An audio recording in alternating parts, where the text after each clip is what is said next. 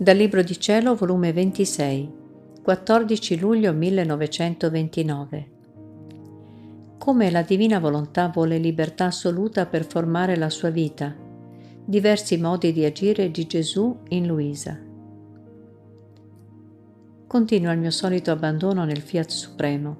Mi sento che non mi dà un momento libero. Tutto vuole per sé in modo imperante, ma dolce e forte insieme è talmente attraente che l'anima si farebbe mettere lei stessa le sue dolci catene, per non opporsi menomamente a ciò che il divin volere vorrebbe fare sopra di lei e in lei.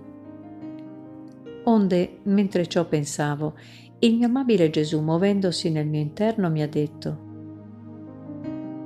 Figlia mia, non ti meravigliare se la mia divina volontà non ti lascia libera in nulla perché essa non vuol formare atti semplici ed opere, ma vita, e chi deve formare una vita gli necessitano atti continui, e se cessa l'atto continuo la vita non può crescere, né formarsi né avere la sua vera esistenza.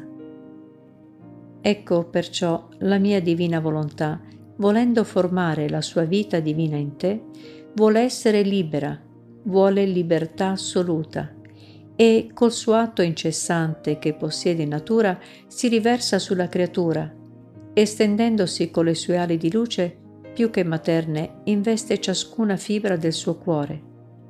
Ciascun palpito, respiro, pensiero, parola, opera e passo lo riscalda e col suo bacio di luce vi imprime la sua vita a ciascun atto della creatura.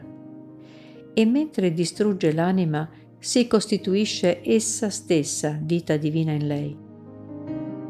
E siccome dalla volontà umana non possono uscire che atti tenebrosi, la mia volontà non vuole fare mescolanza e perciò sta sull'attenti per poter formare la sua vita tutta di luce, in chi liberamente le ha data la libertà di farla regnare. Perciò la sua attitudine è mirabile e tutt'occhio perché nulla le sfuggisse e con amore incredibile, per vedere formata la sua vita nella creatura, si fa palpito per ogni palpito, respiro per ogni respiro, opera per ogni opera, passo per ogni passo. Anche sui piccoli non nulla della creatura corre, si stende e vi mette la potenza del suo fiat e vi crea il suo atto vitale. Perciò sii attenta nel ricevere il suo atto continuo, perché si tratta di vita e la vita ha bisogno di respiro, di palpito continuo e di alimento giornaliero. Le opere si fanno e si mettono da parte, né hanno bisogno che si tengano sempre fra le mani per essere opere. Ma la vita non si può mettere da parte. Se cessa l'atto continuo, muore. Perciò ti necessita l'atto continuo del mio volere, tu a riceverlo ed esso a dartelo per fare che la sua vita in te potesse vivere, formarsi e crescere con la sua pienezza divina. Dopo di ciò mi sentivo oppressa nel pensare alla mia povera esistenza, specie nello stato in cui mi trovo.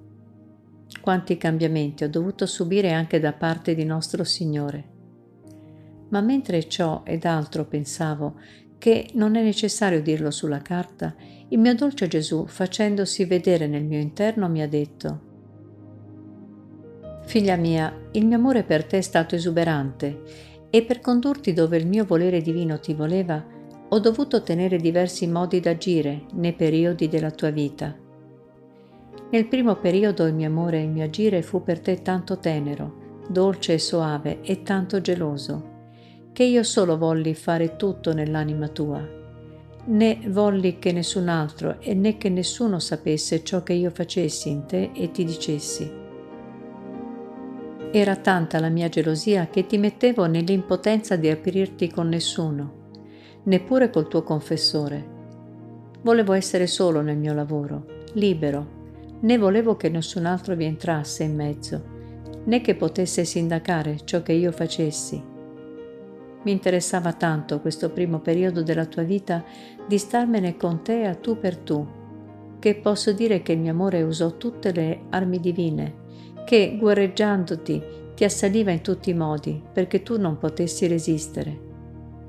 Tutto ciò al mio amore era necessario, perché sapendo di ciò che volevo far di te, niente meno ripristinare la creazione, dare diritti di regnare alla mia divina volontà, far spuntare la nuova era in mezzo all'umana famiglia.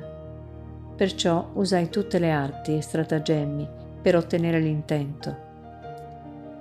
Ora, dopo che mi assicurai di te e assicurai il mio lavoro, si cambiò il mio agire.